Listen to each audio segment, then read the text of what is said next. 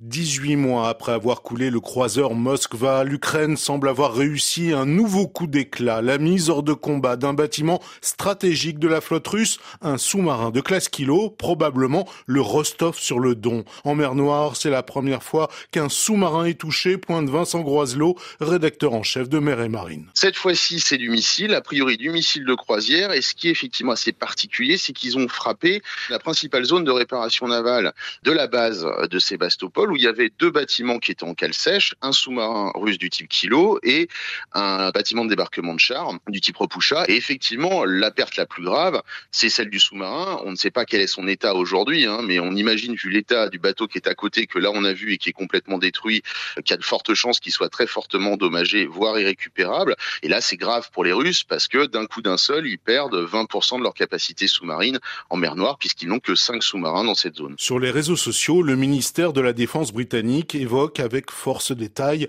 le raid du 13 septembre dernier. Pour la presse d'outre-Manche, c'est bien la preuve que ce sont donc des missiles longue portée Storm Shadow britanniques fournis à l'Ukraine qui ont été utilisés. La flotte russe de la mer Noire, régulièrement harcelée par des drones navals ukrainiens, se trouve donc désormais également à portée de ces redoutables missiles de croisière sans avoir la capacité ni d'esquiver ni de se régénérer, souligne Vincent Groiselot. Depuis le début de la guerre, c'est la convention de Montreux, les détroits sont fermés, on ne laisse plus passer les bateaux de guerre. Donc ça veut dire que les Russes ne peuvent compter que sur ce qu'ils avaient en fin février 2022. On voit finalement au fil des mois que bah, ces capacités-là, elles se réduisent parce qu'il y a des pertes. Il y a effectivement maintenant peut-être ce sous-marin en moins. Et puis dans le même temps, il y a beaucoup de navires russes qui ont été endommagés par des attaques de drones, par des attaques de missiles, qui nécessitent des réparations. Et donc au fil des mois, on voit finalement cette maigre flotte de la mer Noire qui comptait une vingtaine de bâtiments significatifs au début de la guerre, eh bien se réduire. Et d'où l'importance aussi de toutes ces capacités dans les ports, notamment à Sébastopol, mais aussi à Novorossiysk,